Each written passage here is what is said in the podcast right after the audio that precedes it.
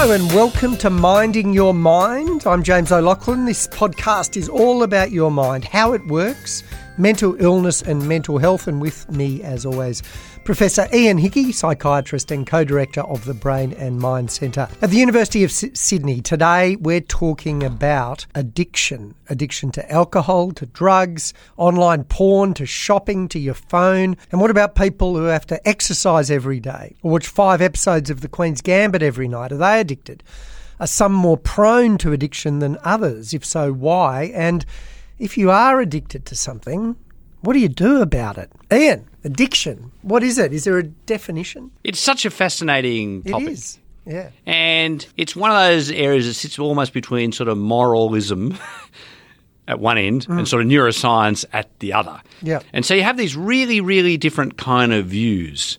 I mean, what I might call the North American view, you know, the addict for life. Once an alcoholic, always an alcoholic. A very, in some ways, biomedical and, and very sort of brain control view. On the other hand, you have very, much more European traditions and other traditions, very social kind of views. It depends mm. where you are. So it is worth starting with some definitions, James. Yeah, I yes. So.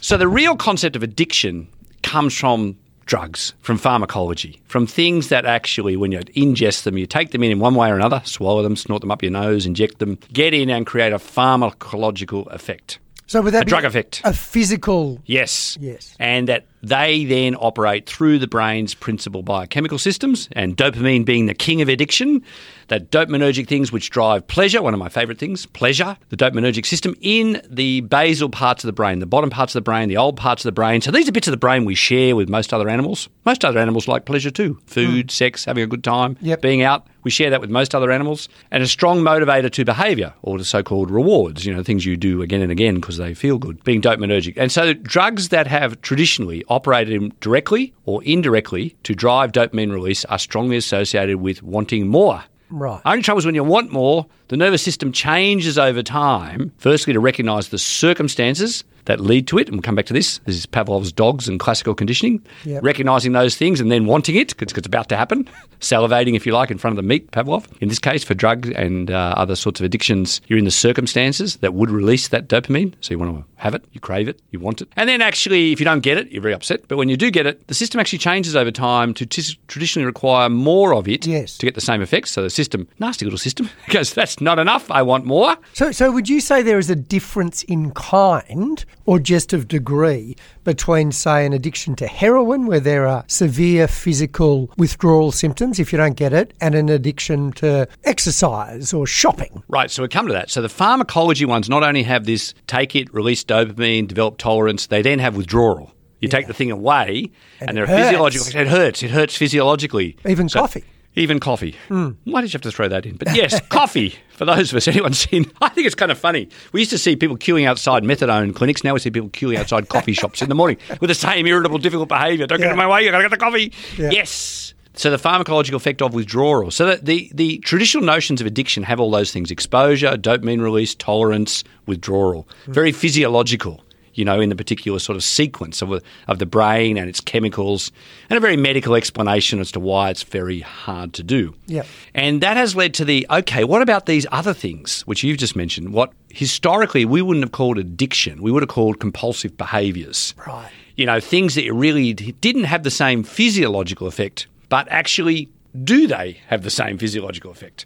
So what has happened is, needless to say, things like food and sex and other things we do are associated with pleasure, mm. dopamine release, also with other things like opioid re- release, you know, narcotic type stuff, but, but the brain's own indi- intrinsic opioid systems can be released and have some of the same phenomena, some of the same conditioning phenomena, some of the b- same behavioural phenomena. So in the addiction world, you've got the pharmacolo- the drug bit, the pharmacological bit, but you now have this whole behavioural bit because they do have overlapping brain systems. In fact, at the bottom of them. And these very old basic systems that drive you to repeat the same behaviour. Yeah. If that behaviour has a number of characteristics, most importantly, it's pleasurable. Yeah. So you want more. So you seek it out. And the, and the environmental cues that tell you it could be there, you're drawn to. But also, they also relieve something unpleasant. at the same time. So drugs we also get addicted to actually relieve things like pain. So the things about opioids, you know, classic heroin sort of and opioids. Humans have always loved opioids, mm. not just because they make us feel weird, but they relieve noxious stimuli, unpleasant things, right. so-called aversive things. Pain being a really classic example. So it's easy to become addicted to painkillers. Yeah, very common. If alcohol relieves your anxiety and makes you able to function in certain kinds of ways, you know, alcohol. Other psychoactive substances, but then... But other, then exercise, going for a run might relieve your anxiety. So the classic one in this being uh, exercise being associated with release of opioids within the brain, endogenous yeah. opioids. The whole, whole idea that it makes you feel better. Yeah. It makes you feel well, but in a weird way, it also relieves things. Exercises. And if you don't do it, like I do a bit of exercise. If I don't do it for a day, I feel a bit, uh, yeah. not so good. Yeah, so there's the positive effect, but there's also the negative effect of not doing it. Yeah. But also if it re- provides relief from something that's actually noxious, that's unpleasant, we like that too. Yeah. So if you have these sets of characteristics, so we do have now a pharmacological notion of addiction, and we also have a matching behaviour or a complementary behavioural notion of what used to be called compulsion, but sometimes gets called addiction. So it's a bit murky whether it is or it isn't. Bit murky. But I suppose if the characteristics of shopping addiction and addiction to heroin overlap and there's several things that are similar, it becomes a bit of a semantic argument, doesn't it? You know, is that addiction or isn't it? Does it really matter? What matters is that if you're addicted to online shopping or, or you have a compulsion to online shopping, it could be a problem and you need to address it. Yes. It depends what you think then about addiction. Because as I say, in the American kind of idea, addiction's not your fault, right? You're oh. born an addict, you have nothing to do, and you could just go. And then also it matters to the treatment. Because again, in that American Alcoholics Anonymous type tradition, addict for life, if you touch the thing once, you'll be addicted again. Yeah. And also, the only treatment is abstinence. You must never touch the substance again. Mm. So very absolute kind of view. Tough, actually, tough with exercise and shopping. Tough with almost everything. Yeah. So actually, in an intervention sense, that's not true. Okay. That uh, there's all so you have this all or none phenomena versus actually, can you actually control the behaviour? So for in the alcohol, can you go back to controlled drinking? Most people use substances, in fact, all those substances we started to talk about before, whether that's things like cocaine or it's things like alcohol or it's things like mm. cigarettes or whatever, you know, can people use any of those things in moderation? Can they actually go to controlled use of the substance? Most people who use most of those substances aren't addicted. Most of us who use alcohol Correct. quite regularly are yeah. not addicted to alcohol yeah. in a particular way. You know, different substances, nicotine is a substance that tends to be associated with much greater dependence. You know, heroin, for example, is again methamphetamine, probably top of the chart at the moment for things that are more easily addictive. Right. So there's differences between different chemicals. Now, on the behavioural side, same things. So then you get into a slightly different thing. Well, why do some people become addicted to so shopping that, or exercise? Another raises, question for later. Yes. Yeah, that raises the question of the addictive personality. Is that a thing? You know, I have an addictive personality. I used to be addicted to this. Now I'm addicted to that. I'm always addicted to something. Right. So go the other way around. We are not all equally likely to be addicted. Yep. So the notion if you used heroin once or you used cocaine once or you used methamphetamine once or you used alcohol once or you smoked a cigarette once, mm. you would be equally likely to be addicted isn't true. No. So, yes, there's considerable individual variation. Now, And you, what's that as what's a result? What's that you do, yes. Yeah.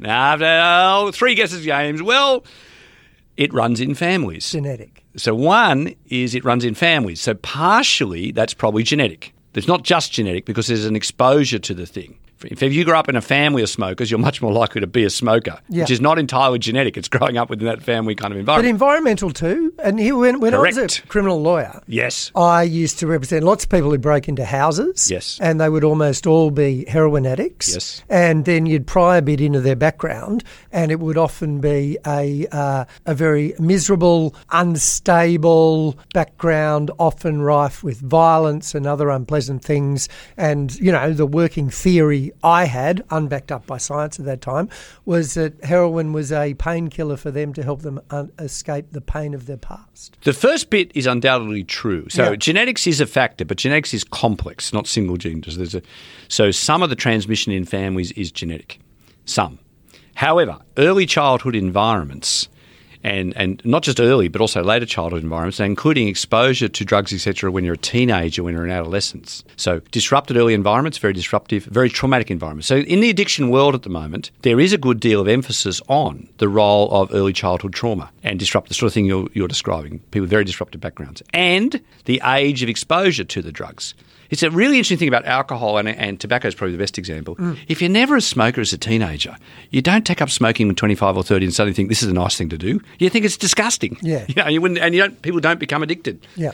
Most alcohol use, if people take up alcohol in later life, very unlikely to become dependent on alcohol. Mm. However, so some of the substances which are taken up as a teenager or you have a childhood background. So the age of exposure matters, the childhood environment matters.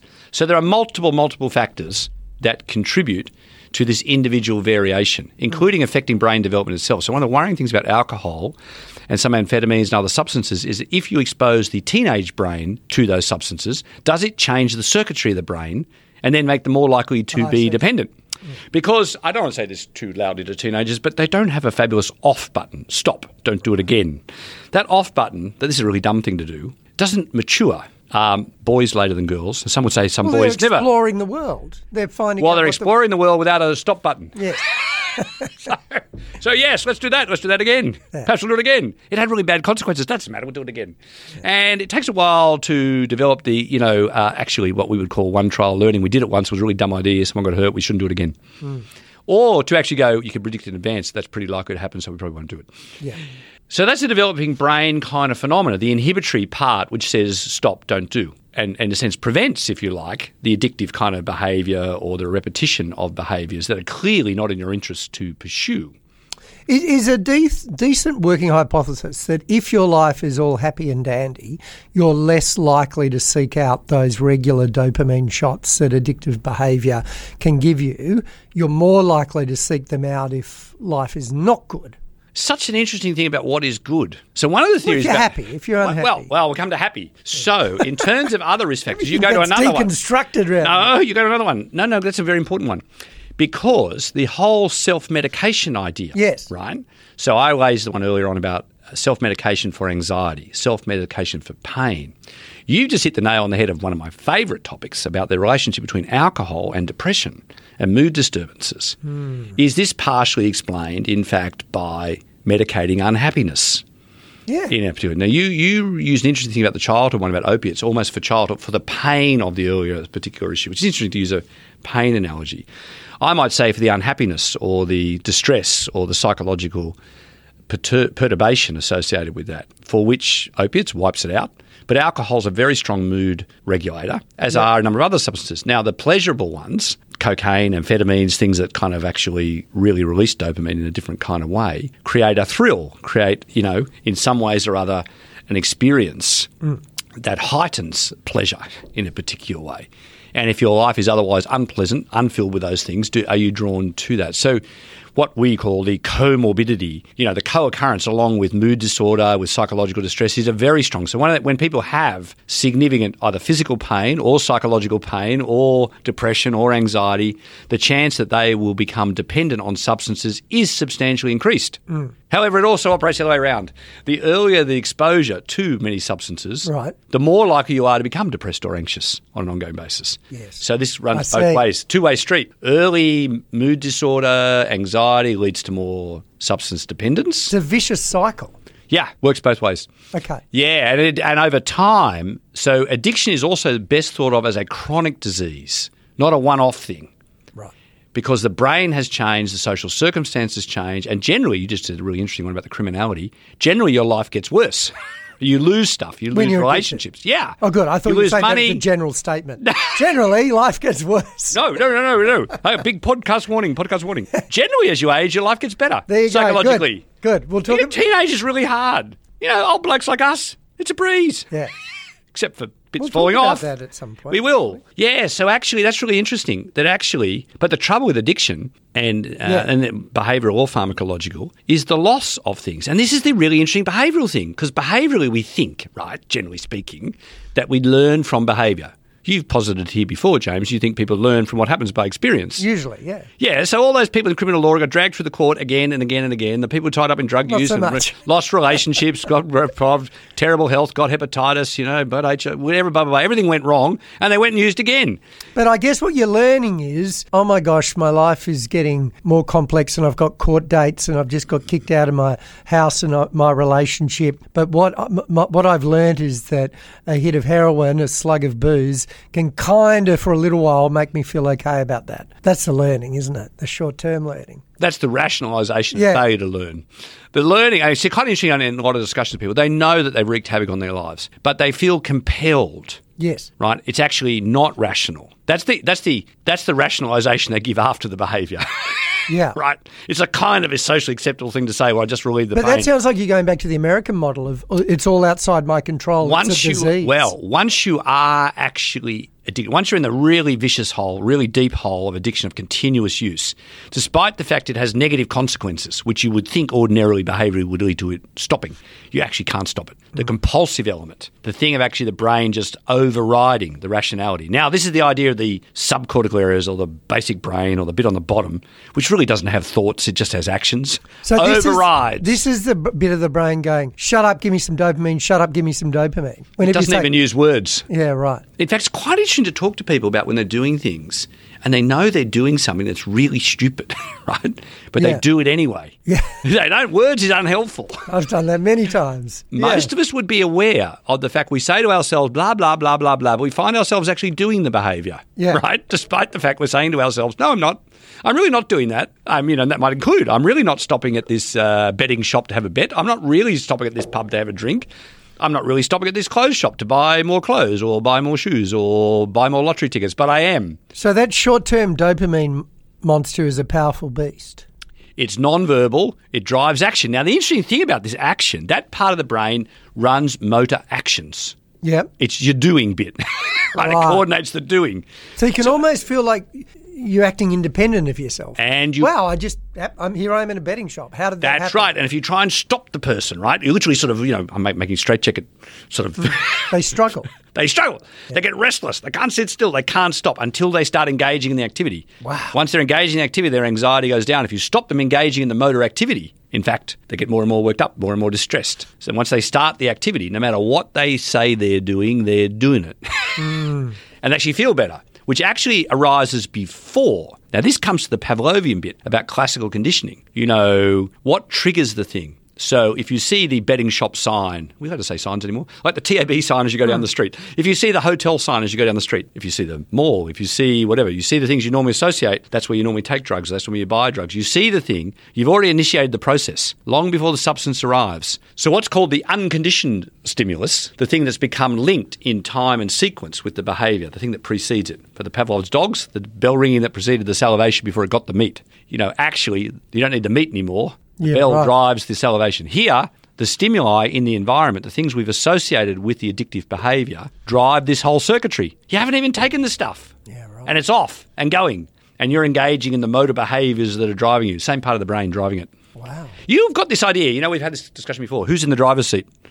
Yeah. And you think the cortex, the thinking brain, because you're a thinking guy, well, a rational guy.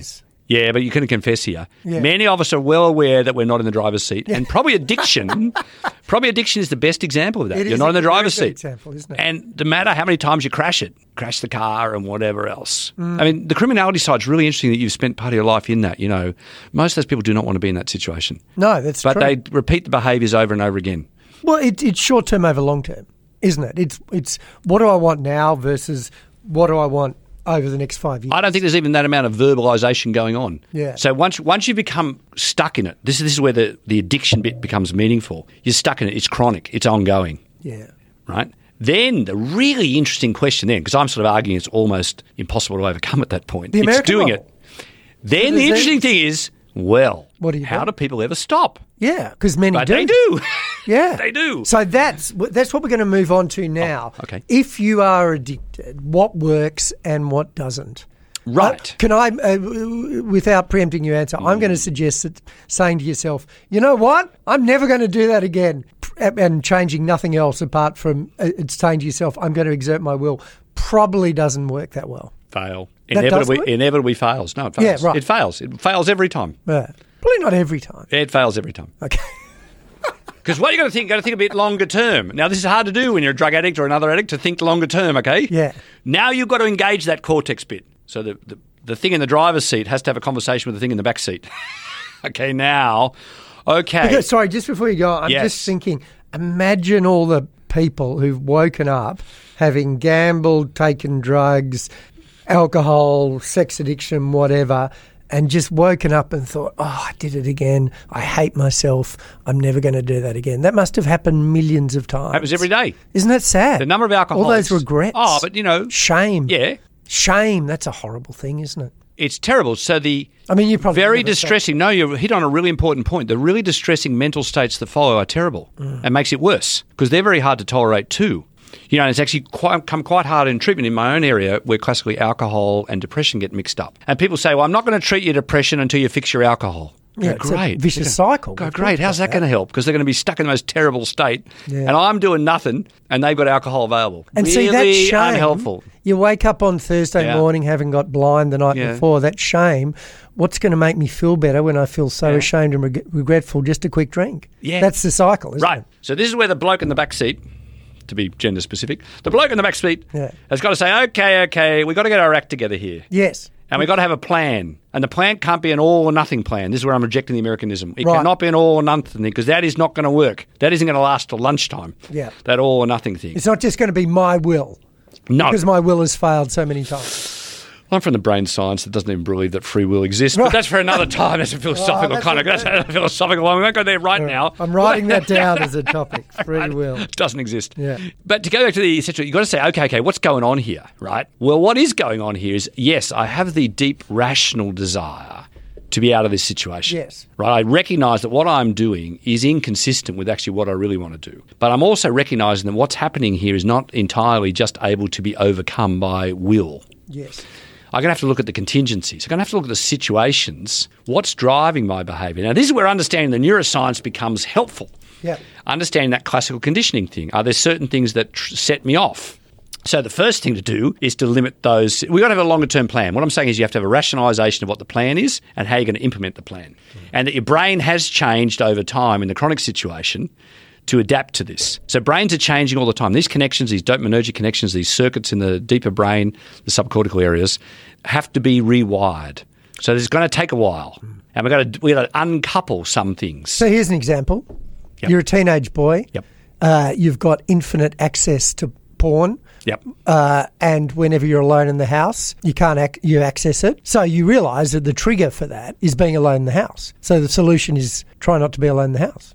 Correct. Yeah. Excellent, James. Thank you. Or if you have one of these little funny things that we all walk around with, the personal computer in the pocket kind of thing, yeah. you might have to surrender that. Ooh, wow. You can help. Others can help here. Hey, sorry, I didn't ask you about this. Phone addiction. Every time we invent a new thing, right? I mean, and phones and smartphones are a great example of this. They are set up with the schedules, the behavioural schedules to mm. make sure that you do become dependent, so-called intermittent reinforcement. Yeah. Like poker machines and like everything else. You get sufficient rewards but unpredictably that you have to go and check all the time. Yes. And whether that's Twitter or whether it's whatever else. I got an email. Somebody likes me. An Instagram.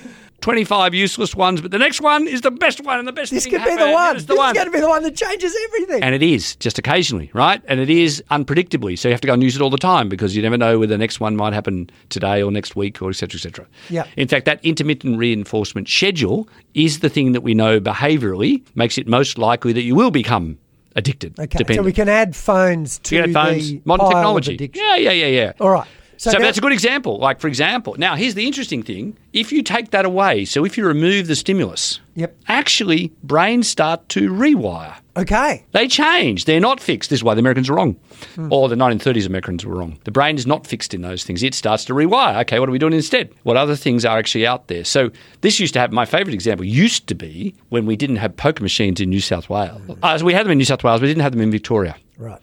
So the smartest thing for poker machine addicts to do was move to Victoria. So I know several. You don't say that often. I, no offence, Victorians. That was in New South Wales. A little, I feel terrible about it. A little insensitive perhaps in twenty twenty-one too. But yes. the solution for poker machine addiction used to seriously be one option. And I know several people where this was actually the case. They moved to Victoria and they're no longer an addict. Their wow. addiction was very specific to poker machines and those particular things.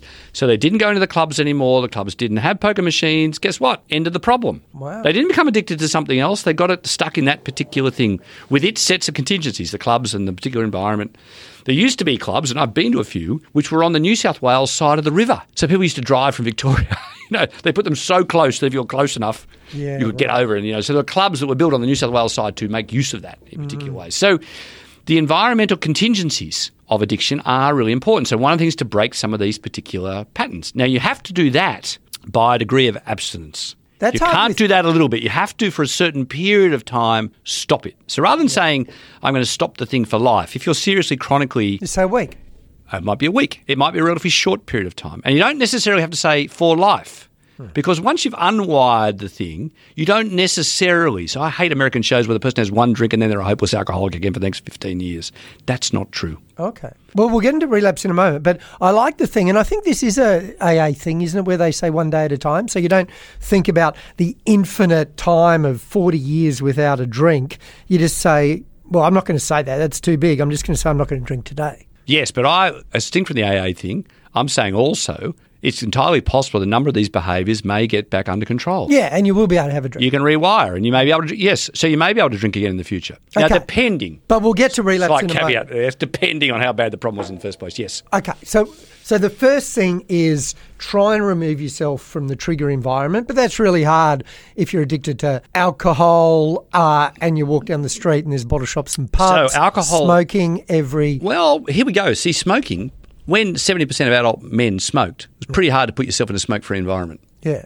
These days... It's very easy. It's easy. But you still it's even hard to bludge a cigarette off someone. Well, but it's much more restricted. And also, more importantly, it's much more socially disapproved of. Definitely. Right? So other people are not only telling you not to, they're really objecting to you doing it. Yeah, exactly. In very public and very open places. Very different from alcohol. Right? Very different. Mm. So these days, that particular issue around smoking, the social pressure actually is very helpful to assist yeah, with quitting yeah. and assist with reducing and quitting. So alcohol, that, very hard because the socialisation of alcohol is so rife in our society oh, and we are yeah. so associated with fun and with events and with enjoyment and social pleasure, social pleasure, very important social pleasure, yeah. being with others and enjoying yourself, that it is extremely difficult. So what do you do? Go to so, rehab? Well, the abstinence from the substance may be part of that, yes, but mm. here's where the role of others comes in. So I don't, be- as you know, James, another topic, I don't really believe in individual resilience. No, you don't. Resilience is a function of social groups. I do. What you need... I do. What you need is... I'm trying to change the emphasis here, the balance, towards what you need... And that's a good example. What you need are social groups, okay? Yeah. If you... And this is really well known for drugs and alcohol. If you grow up in a family that doesn't abuse alcohol, that doesn't smoke or whatever, the chance that you will actually be a dependent person is very low. Oh, that's good. If you grow up in a family that smokes... Yep. And the best thing that happened is if your parents were smokers is they quit. Oh, yeah. And, you know, in, in an alcohol situation, if you're an alcohol and your members of your family are abusing alcohol, much better if the whole family quits for a while. You know, right. you, you remove to it from. Support, yeah. To support dad. Yeah. Yeah. Not... Well, someone. In this case, we'll say dads, yes. Yeah. Someone in the family. I didn't mean you. Someone in the family. Shouldn't take this thing so personally. Yeah, that's right. Someone in the family. You need to support dad. Dad, dad, Dad's, Dad's lost the plot again. That's right. Everyone, stop drinking. Oh. I was really focusing on young people here. I'm trying to set because I see. because actually, in truth, most adults actually do moderate their drinking. As I make the comment all the time, I have a few drinks on Friday night while watching the football. I'm asleep by the second half. Right? You know, you know, you know small amount, whatever else, gone to sleep. Teenagers are the ones who are likely to stay up, keep drinking, and it's the development of patterns of behaviour when you're younger that become very problematic. Right. But this does happen all the time. So the social environment, we've seen during the COVID period, people being at home more alone, drinking more at home on yes. their own, very bad. So the drinking behaviour thing is strongly moderated by social effects. And if you really have someone or amongst your close family group, you can assist by actually reducing that, just like with smoking. You know, if you're trying to quit smoking, the worst thing is the person sleeping next to you is smoking or someone else in the house is giving you cigarettes. So, you know... Well, that is... So I have an example from my home. My wife doesn't drink, never has. And so I do drink, but I never drink at home because I, I just feel like, you know, it's pretty... Not approved of, really. Yeah, well, that's no. right. I mean, she wouldn't mind, but on the other hand, she wouldn't love it. And it just feels kind of weird. Essentially on your own. So I just never do. So it's right. So this is where the socialisation, I mean, there are aspects of American research I love, and there are other aspects which are really very hard to understand. Mm. They have so cracked it for what drug addiction is about in rats. Oh, that's the good. The best rat research, rodent research in the world. They've worked Excellent. out to I, the... I bet bin- the rat population is stoked. That's stoked. In fact, I'm very moving famous, to America. They'll help me. A very famous presentation I went to out of the National Drug Institutes in the United States. You know, they said, you know, we have absolutely solved drug addiction in rats. Just one small problem. It doesn't cross over into humans that well. It's so, well, a bit of a problem. Very good for the rats yeah, who really so didn't good. have a cocaine problem or an alcohol yeah. problem until you made it for them. What about them? Giraffes? Are you going to look at them next? So, for a great, great, terrible example at the moment is the outbreak of fentanyl overdoses in the United States. There's a fentanyl epidemic, which is an opiate, a yeah. synthetic opiate, which has killed tens of thousands of people in North America in the last few years. Prescription drug? Prescription drug. Right. And, and the social behaviour around that. I mean, everything that can be known about opioid dependence in rats is already known, but it doesn't explain the sudden explosion of fentanyl use and then deaths in the United States population. It's a social phenomena. Mm. And then the at-risk people are dying in droves, in tens of thousands. It's a terrible tragedy in yeah. public health. It's a public health problem. So how that's become used, how the use of uh, pain-relieving medication sort of got outside the medical control of that, how it was done and then how it was traded and who got involved is a social phenomena. Mm. And then those at most risk have been most harmed by that particular kind of phenomena. So the sociology of controlling mm. substance use, which is about controlling supply, everyone complains about taxation on alcohol and cigarettes and everything else, is in truth everything we do to control supply, access, yeah. Yeah. actually limits the chance that anyone will be dependent. Well, I, I, I reckon porn is the greatest example of that. When when we young, supply was incredibly limited. Uh, Except in the A C T where you grew up, which well, gave rise to the porn I think capital had, of the world. Yeah, yes. But but now it's just everyone who's got a device. And so I'm sure addictive behaviour amongst particularly certain groups must have skyrocketed. Well, the interesting thing you see that, of course, just take that particular example, is the exposure of younger and younger populations yeah, to exactly. that. So the adverse effects of that. Particularly boys. I yes. think. Well, on the addiction side, yes. I was going to say actually on the on the body image side and sexualisation mm, of yeah. younger women, in fact, if you look at rates of increasing self-harm and suicidal behaviour in young women around issues, there are clearly issues around body image and early sexualisation, et cetera, that are arising in that area. And one of the contributing factors may well be exactly what you're saying, mm. exposure to that kind of stuff at very early ages. Yeah. Which may lead to imitation of those behaviours well, or being drawn to those behaviours. It isn't int- because supply has gone from very, very limited to literally unlimited, and that's quite an interesting case study, isn't it? Because that yes. hasn't happened with alcohol, and maybe it's happened to some drugs a little bit. No, in all the rest of the drug and alcohol world, we have a very strong emphasis on restriction of supply. Yes. In fact, with, of course, the debate going on worldwide at the moment is about cannabis. Do you legalise mm. cannabis and make it widely available? Is this happening in the United States, in many states and in Canada? Or do you stick where Australia's stuck, which is on restricting supply.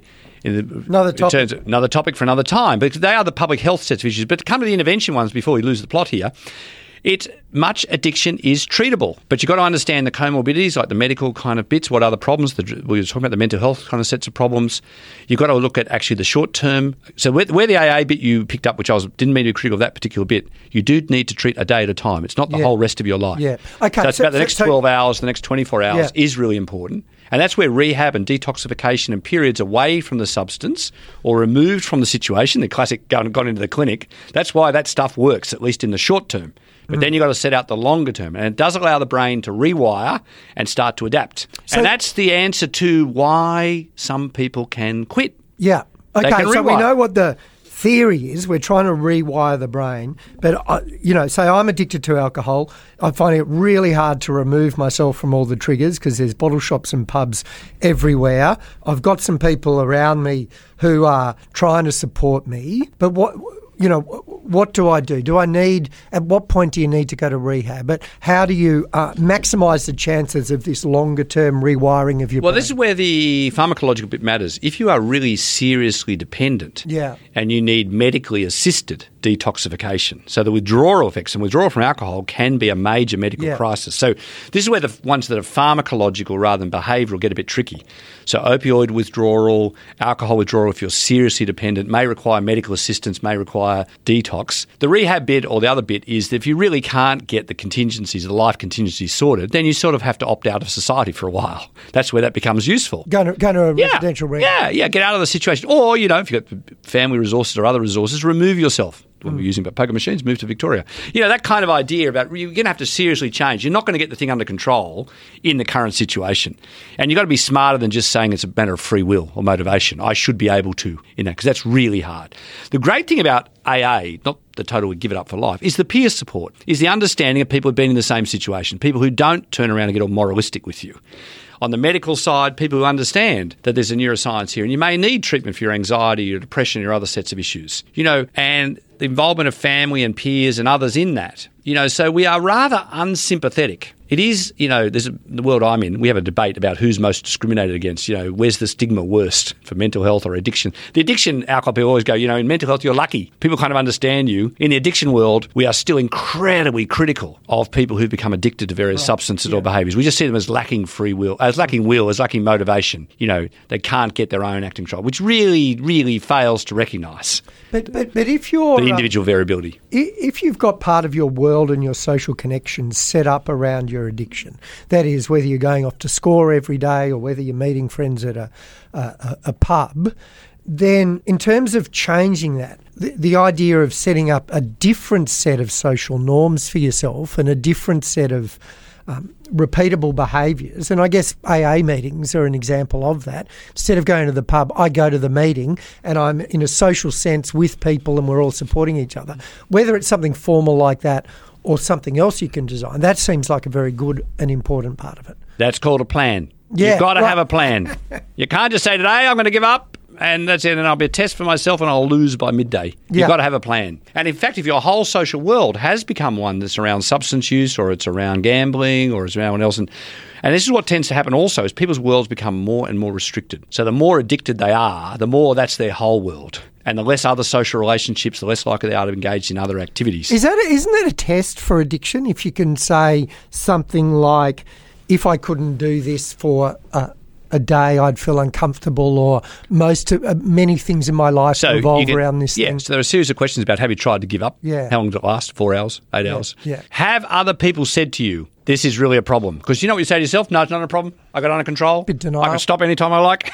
So in many of these areas we ask, you know, what does your family say about that? What does your doctor say about that? What do the people you care about say about that? And they all go, you know what? He's got no control over that, and it's a mm. very big problem. Mm. When you're getting that kind of feedback from the wider world, it really matters yeah. to actually change the situation. And then you've got to have a plan, like today's plan, the week plan, the month plan. How Just are we going to change it? Just treat it as something really important. Yeah. Like that, that's a big thing, isn't it? Because when people are addicted, they kind of go on, oh, yeah, it's a big part of my life and whatever. And at some point you think, okay, this is a big deal and I've got to deli- d- devote a lot of my attention and my brain t- power to working out how right. to change it. Right. So this it. goes to the lovely concept in the world of motivational interviewing, right? Oh, yes. At what point, under what circumstances are people prepared to take that leap? And usually they say, at least in the criminal law, law world, people only do it when they hit rock bottom. Hopefully. So that's not true too. Good. I mean, we don't want to start everything when no, people's lives are disastrous. In fact, as in most of these things, it's easier. Now, I'll come back to my second favourite topic, early intervention. Early intervention. The earlier you recognise it, and particularly teenagers, the earlier you recognise it, the easier it is to change before yes. the whole rest of the world falls apart. So, you know, and actually int- being being aware of yourself. So this interesting thing, I think, between knowing that rational thing, you know, like the backseat dialogue about what's going on versus the front seat, what the hell am I doing? The earlier you get a hold of that, or people around you say, hey, hey, hey, hey, I know you mean well, but what you do is X. The earlier you can, and then what is the motivation? So what is the motivation can often be really important. You know, wife's about to leave. You know, mm. kids are moving out, losing my job, you know, et cetera, et cetera, before you end up in the criminal courts or before you end up in other sort of situations yeah. or have lost everything. Once you've lost everything, it's a very long road back, in fact, very difficult. Early intervention. Earlier intervention. Keep so forget the rock bottom concept, mm. the motivation and finding the point at, w- at what matters to people. So I say, you know, you should stop because of your physical health, but frankly, you couldn't care less about your physical health. Right. But something else does matter to you. Your daughter's never going to speak to you again. Yeah, right. Or Or, you know, you're about to lose your house because you've done all your money or whatever else. What matters to you? Finding the point of actually what can be saved, what can be rescued, what would be sufficient for you to go, you know what, it is a problem. Yeah. And, and I need a plan. Just finally, someone's, you know, come out the other side of their addiction, they haven't done it for ten years. What are the triggers that might raise the chances of a relapse? Stress, I presume. Emotional distress, emotion, yeah. being back in bad circumstances because this is a behaviour you've engaged in before, being aware of the situation. So clearly other aspects of your life. For example, pain's a classic, developing other chronic physical illness, having re-exposure to the substances. You haven't used substances, but you go and see a doctor and you have an operation and the other substance again, you go, mm, that's kind of nice, you know. Being back in social situations, you know. So there are those environmental things to realise that that is what has happened. I want to make comment just a little bit about um, drug substitution, you know, the sort of methadone oh, discussion yeah. and everything else. Yeah. Why those things are so important, right, is they allow people to change the contingencies. What do you mean? So rather than having to do all the drug behaviour of getting heroin and scoring oh, and whatever else, you know, if you can use methadone, you can go back to work, right? Yeah. You can actually set up a whole other life again. Mm. Then actually stopping the whole sets of behaviours that go by a degree of drug substitution. Yeah, right. Right, which is much frowned upon. Ha- I mean, ha- having to find fifty bucks a day or perhaps yeah, more. Yeah, yeah, yeah. And so the harm reduction type strategies allow, they're not just about harm reduction, they allow people to reconstruct a different life. Right. Once you've reconstructed a different life, then whether you then quit the other substitution substance or not, you know, you're at least physically healthier, but more importantly, you're probably socially healthier and mm. can then take the next set of steps along the way. So that all or nothingness, you know, you must quit the drugs altogether. Mm. And this is where the medical bit about harm reduction and drug substitution, you know, replacement therapies of one sort of nicotine and whether it's methadone or whatever else, in order that you might be able to change these sets of behavioural yeah. contingencies that mm-hmm. actually operate around the thing to live, firstly, a physically healthier life, but secondly, a socially healthier life. Very interesting, a very interesting topic. Next time on Minding Your Mind, although, of course, you can listen to the eps in any order. We're going to talk about big life crises, when something massive happens to change your life. What's going on in your brain? How do you make sense of it? How do you cope? Minding Your Mind is supported by Future Generation Global and the generous philanthropic donations from families who support ongoing research into youth mental health. Further help is, of course, available from organisations such as Headspace, Beyond Blue, Head to Health and Lifeline. You can just Google them, of course, or you can call Lifeline on one three one one one four.